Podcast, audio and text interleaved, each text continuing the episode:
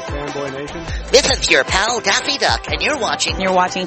We're watching. You're watching Fanboy. Fanboy. Fanboy. Fanboy. Fanboy. A fanboy, etc. Fanboy Nation. God, I assume Tom. The world knows this young woman as Sonya Deville, formerly one half of Fire and Desire, the ultimate badass as a WWE superstar. I got to meet her as the Jersey Devil, fighting for the University of MMA. Daria Berenato, how are you today? I'm good. How you doing? I am. Going on? Long time no see. I know. Last time we were having lunch in Culver City, and this time we're talking about you becoming Batwoman. Oh wow, yeah, big difference, right?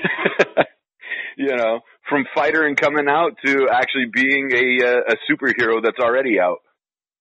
yeah, I mean, it's when I heard about the role coming up, I was like, oh my god, this would be so badass. I remember hearing about Ruby Rose getting the role and you know Batwoman being gay for the first time. I thought that was so cool and powerful. And yeah, it's just something that I would love to continue that inspiring message and obviously simultaneously land a dream role. Well, I remember when you first publicly came out.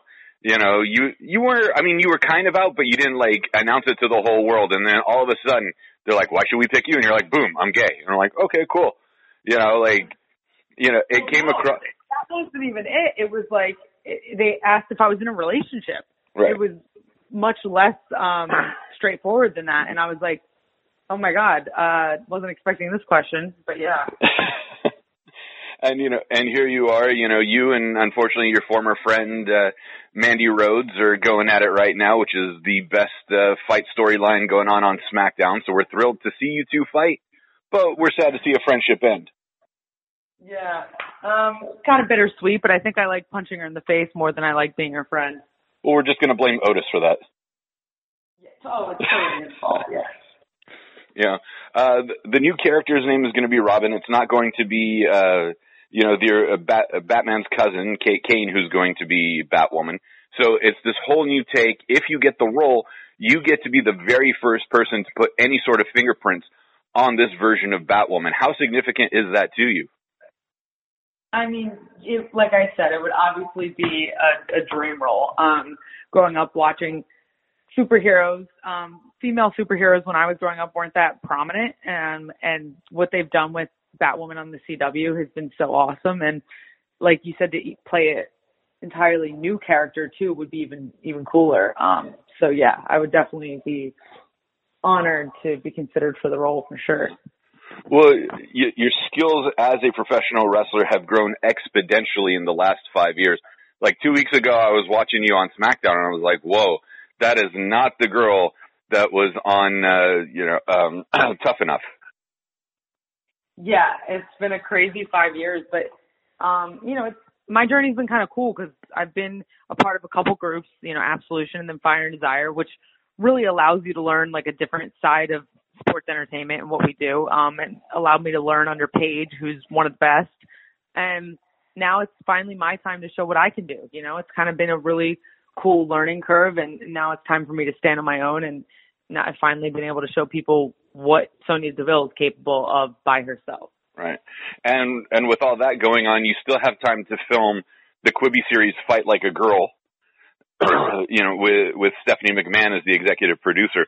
What was it like being a part of that show? Because you know these are about females coming up that have had struggles to overcome, and here you are, you know, Italian Italian from New Jersey, you know, big Catholic family, and then coming out as a lesbian on top of it.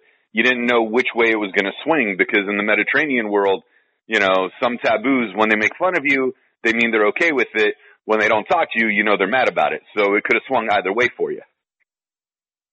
Yeah, I mean, it, Fight Like a Girl is probably one of the coolest series that I've been a part of, uh, projects I've been a part of up until this point. Um, I got to work with a young girl who was struggling with coming out to her family. Um, so obviously it was a very relatable experience for me. And, you know, I just helped guide her through that experience and, you know, we used health and fitness as, as kind of like a tool, which is what I used as a tool as well. You know, I was always so head first into sports and um, MMA at the time.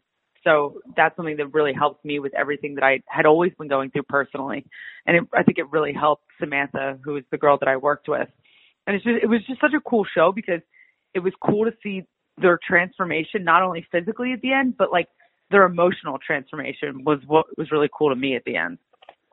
Like did that play into your your story when you initially came out? Like you know there's the sigh of relief that uh you know people get to finally know the real you not essentially your shadow self. And you got to see that in her? Or was it like two totally different stories and you were just happy for her and her situation?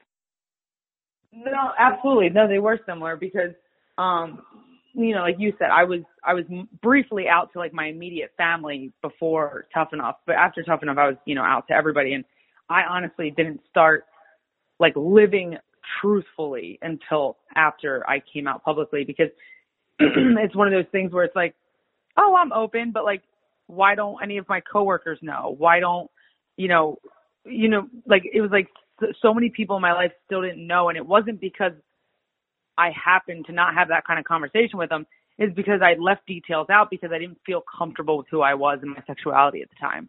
And, um, you know, Samantha was kind of going through the same thing, but then at the end of the episode, you see she's, you know, she's so excited and she's there with her girlfriend and they have such a, you know, cute uniting moment with the mother. And, you know, it, it's, it's definitely metaphoric to, to my journey too.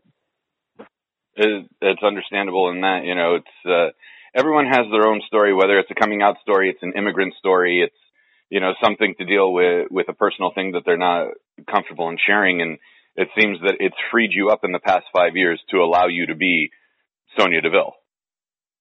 Absolutely. Yeah, I wouldn't be the person that I am today inside or outside of the ring if it wasn't for um that experience, honestly, because it's it's just such a weight and anyone that's come out before understands this it's just such a weight that you're wearing and you're carrying when you don't accept yourself and you don't think it's okay. And, you know, I grew up in small town suburbia in South New Jersey and, you know, I didn't have gay friends. There was no gay kids at school, um, you know, that we, to our knowledge, of course, and nobody that was out.